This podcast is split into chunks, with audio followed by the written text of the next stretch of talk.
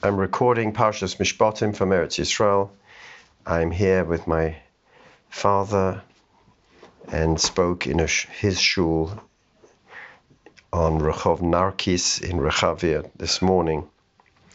I'm dedicating it to the memory and the yahrzeit of my mother, which is coming up on Zain Adar, and her should have an aliyah uh, from our discussions this morning. In the Daf Ditty that I put out daily, uh, there was a question in the Gemara as regarding Abaye and Rava in their youth.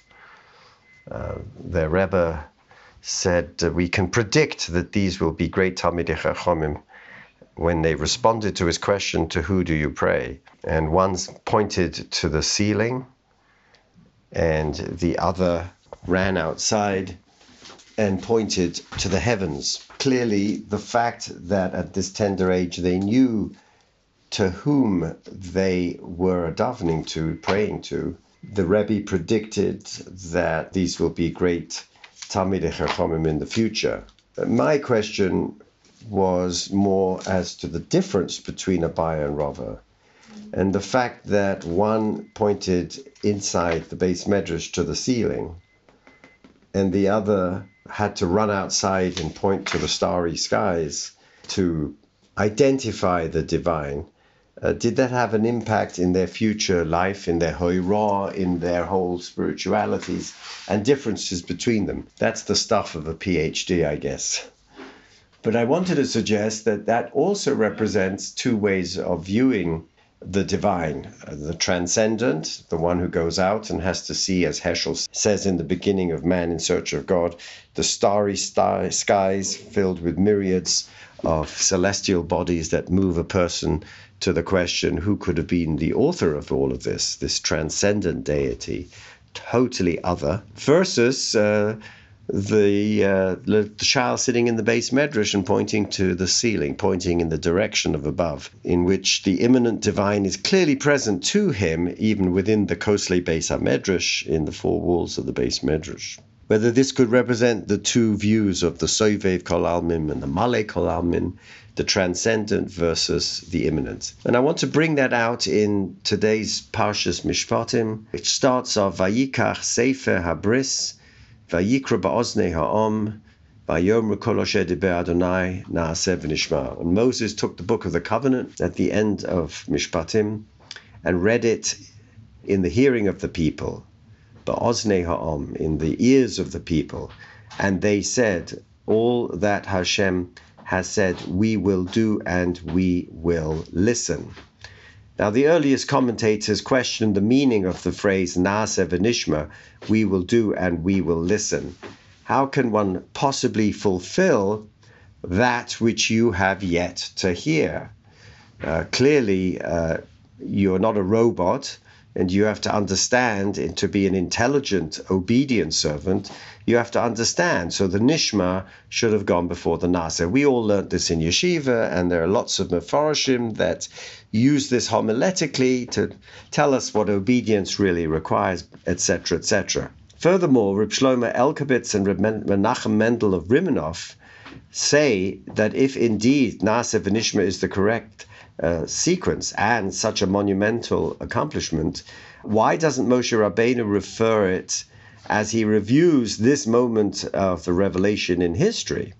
Remember, the Deuteronomist in Pashas V'eschanan writes in Devarim 5.22, in the mouth of Moshe, Va'at tedaber eleinu eis kol asher yedaber Adonai Eloheinu elecha, v'shamanu v'osinu. Go and hear all that Hashem our God shall say, and speak to us all that Hashem our God shall speak to you, and we will hear it, and then we will do it. So in the Deuteronomists, the the reverse order. If this was such a monumental accomplishment to be able to say we will do and we will obey, why is it reversed in Devarim?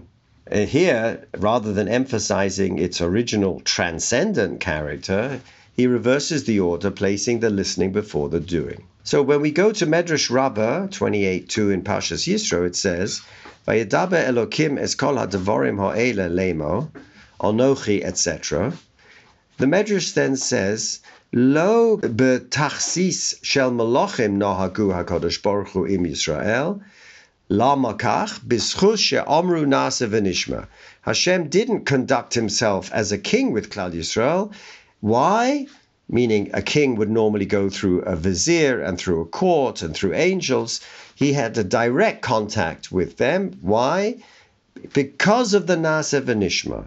And the Yefeh To'ar explains that it's proper etiquette for a king to communicate with his kingdom through the office of an agent. Hashem diverged from this by speaking to Klal Yisrael himself, and that is because of this mysterious Nasa v'nishma. In the merit of Nasa v'nishma, he spoke to them directly. The Gemara in Shabbos 88a teaches Dorosh Rav Simi. Rav Simai taught B'shar she'ekdim Yisrael nasa l'nishma bo shishim riba shel malchei Hasharas, a famous Gemara, l'kol echad ve'echad mi Yisrael, kosher lehi shnei kasarim, ve'echad k'neh nishma. The moment Klal Yisrael preceded Nasa before Nishma, at that moment 600,000 ministering angels came and bound every Jew with two crowns, one corresponding to Nasa and one corresponding to Nishma. What are these two crowns? The Shloah Kodesh in his Sefer Mitzvahs Tefillin quotes the Zohar, a very famous Zohar, which says that the two crowns were the Tefillin Shel Rosh and the Tefillin Shel Yad. The Shloah notes that this concept is consistent with the language of the Gemara. Kishru lo shnei kesarim. He bound every Jew with two crowns. This terminology is used in reference to putting on one's tefillin. What's the connection between the mitzvah tefillin and nasa v'nishma in the Zohar? Now, we're told that if you look it up, v'nishma and we will hear is found in three places in Tanakh.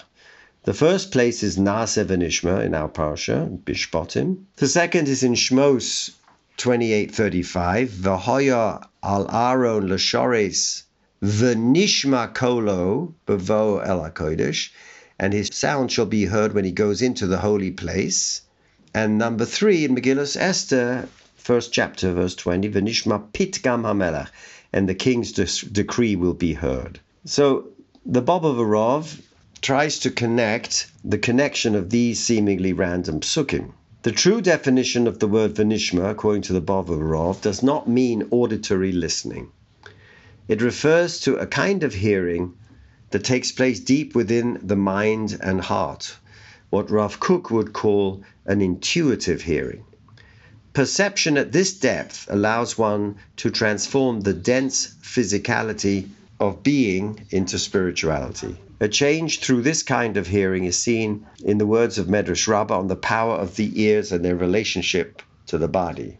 Now, the Me'or Einayim in uh, the Reb Nachum Nochem of Chernobyl elaborates on this theme by saying, when Shlomo Melech in Malachim 1.3 says, V'nosato la'avdecha leiv shomeya. What is a leiv shomeya? The heart is a pump. It's not a hearing heart. Leiv shomeya lishbot esamcho ben tov. Give your servant an understanding heart to judge your people so I can discern between good and bad. For the Me'or Einayim, the Pasuk focuses on the listening of the heart that actually leaves an impression on the listener. Every nation heard, according to the Me'or Einayim, about the miracles that took place when Klal Yisrael left Mitzrayim. They even trembled in fear as the result of the supernatural wonders that occur, but they weren't moved to change their lives. Unlike Yisro, who not only heard Vayishma Yisro, but heard with his heart, he converted as a result of his hearing with the heart. The Torah then testifies Vayishma Yisro, Yisro was the only one who truly heard. The Yismach Moshe in Parshas Tzav discusses this premise. He writes that hearing really takes place in the heart. The ears are merely the conduit, the physiological faculty into this most private mythical space. He proves this by quoting the Gemara in Rosh Hashanah 27a that Zocha v'Shama was said by Hashem in one statement. Remember that in that in, in Shmos it's one and in Vayeschanon it's the other, Shomar and Zocher. And we're told by the Gemara, how is it possible? It's either one or the other. You can't hear both. So we were told Zocher and Shomar, but Dibu Echad, they were said in one utterance. Well, if you had to listen to a cacophony of sounds, you wouldn't be able to make out either one or the other.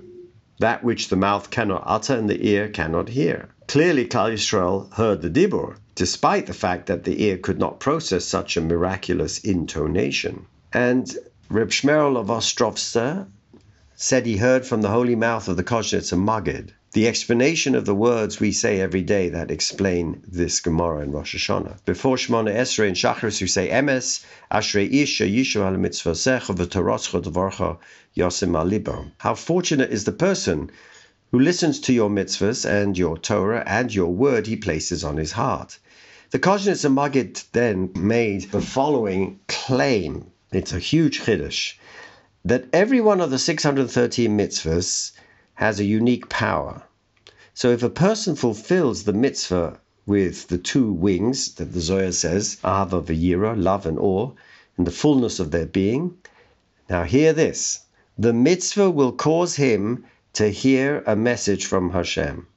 It's a huge chiddush that the mitzvahs themselves are not an end in themselves. Each mitzvah has a unique koach. So the driving engine of that koach is the love and awe the intentionality that you bring to that mitzvah with the fullness of your being. Remember, halachically, there are very few mitzvahs that require kavanah. We've been going through this in the Gemara and Brachas, in the Daf Yomi, and there are minimum fulfillment requirements, but the Koznitzer Magid has actually raised the spiritual bar by making a unique claim that each mitzvah has its own message that's buried in it in its performative aspect as long as you bring with you this Ava and Yira to it. The message that comes from this mitzvah will purify and sanctify the person who fulfilled the command of Hashem. So there's a kind of theurgic hamshacha of kedusha that comes down in the performance of a mitzvah in this way. And this is the praise of this tefillah. Ashrei ish sheyishma lemitzvosecha. It praises the person who acts in a manner that causes him to hear the word of Hashem. This is the Yishma that comes from the heart. And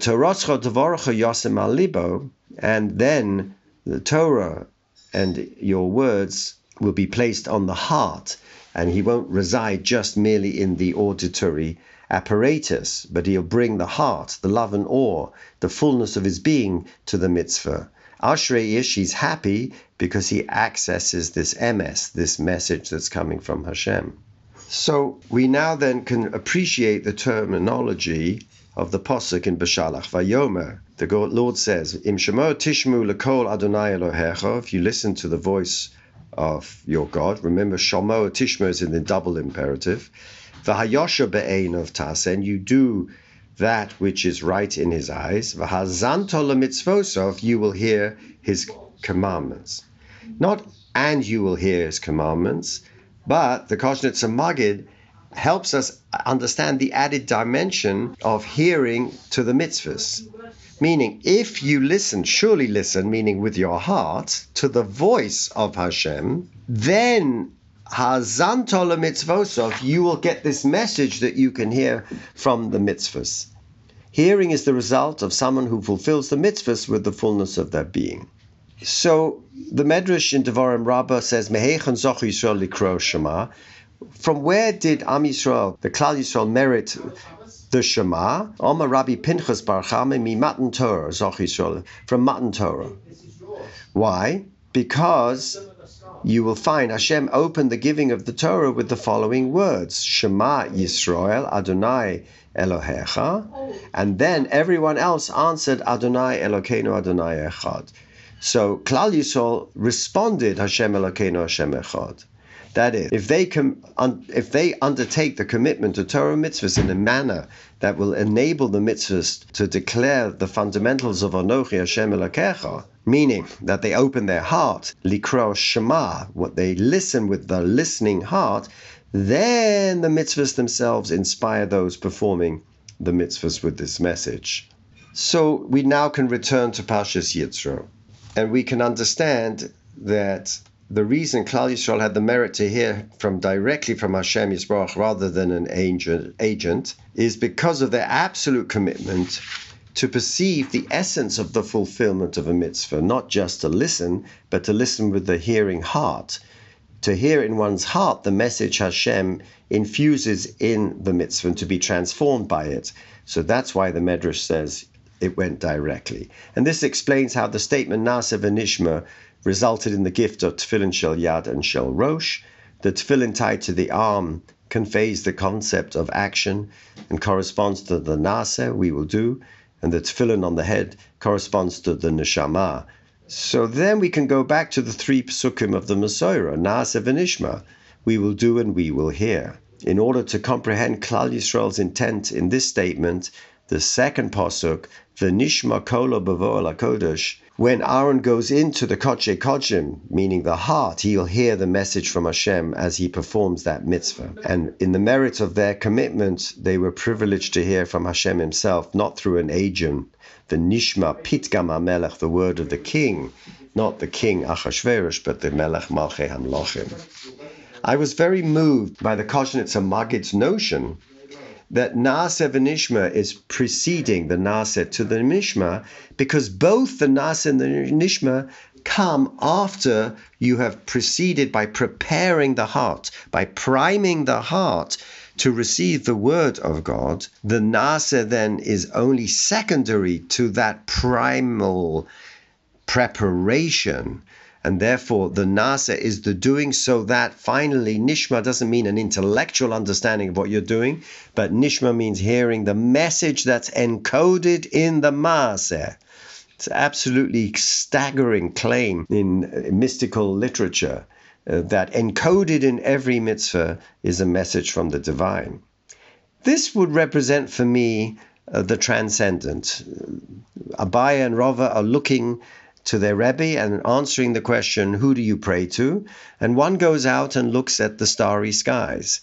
I think that that's the notion that somehow there is a transcendent that has access through revelation, requiring certain theurgical practices of the mitzvot. I want to give the opposite view. The young student who just looks up in the daled amos of his base medrash and points to the ceiling, representing the immanent divine. And in the writings of Rav Avram Yitzchok HaKohen Kook, he talks about Nasa v'nishma. Nasa v'nishma nasa l'tachlis. The Nasa and the Nishma, the ultimate moment of glory for the Jewish people, their greatest hour, occurred as God revealed his Torah at Har Sinai. And they pledged Nasa v'nishma, Exodus 24 7. They made two promises to do and to listen, and the order is crucial. They promised to keep the Torah even before knowing why. And the Medrash in, Gemara and Shabbos 88 said they were given two crowns. Not only that, a Bas Kol explained, Who revealed to my children this secret used by the angels? This Roz, this mystery.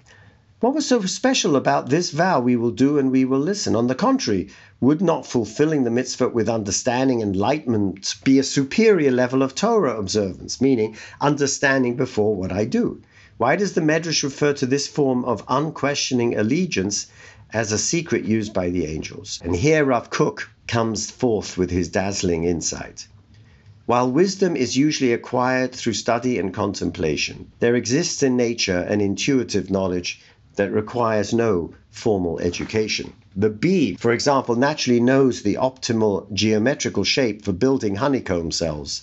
No bee has ever needed to register for engineering courses at MIT. I'm sure that that's a footnote by Chanan Morrison's translation. Intuitive knowledge also exists in the spiritual realm. Angels are sublime spiritual entities who do not require extensive Torah study in order to know how to serve God. Their holiness is ingrained in their very nature. It is only human beings prone to being confused by pseudo scientific indoctrination who need to struggle in order to return to their pristine spiritual selves. For the Jews who stayed at Har Sinai, it was not only Torah and mitzvot that were revealed, and here comes his response to the Koshnitzer Magid. They also discovered their own true inner essence. They attained a sublime level of natural purity and intuitively proclaimed, We will do. We will follow our natural essence, unhindered by any spurious artificial conventions. So Rav Kook, in a similar exposition realizes the problem with Na'aseh V'Nishma and the sequence. And similar to the Koznitzer Magid, notices that something happened at Har Sinai. It was not only the Torah mitzvahs that were revealed, but unlike the Koznitzer Magid, it wasn't some kind of transcendent moment of glory that was revealed from above, but there was a discovery of their own true inner essence their own true inner essence. And that's what they discovered prior to Na'aseh V'Nishma.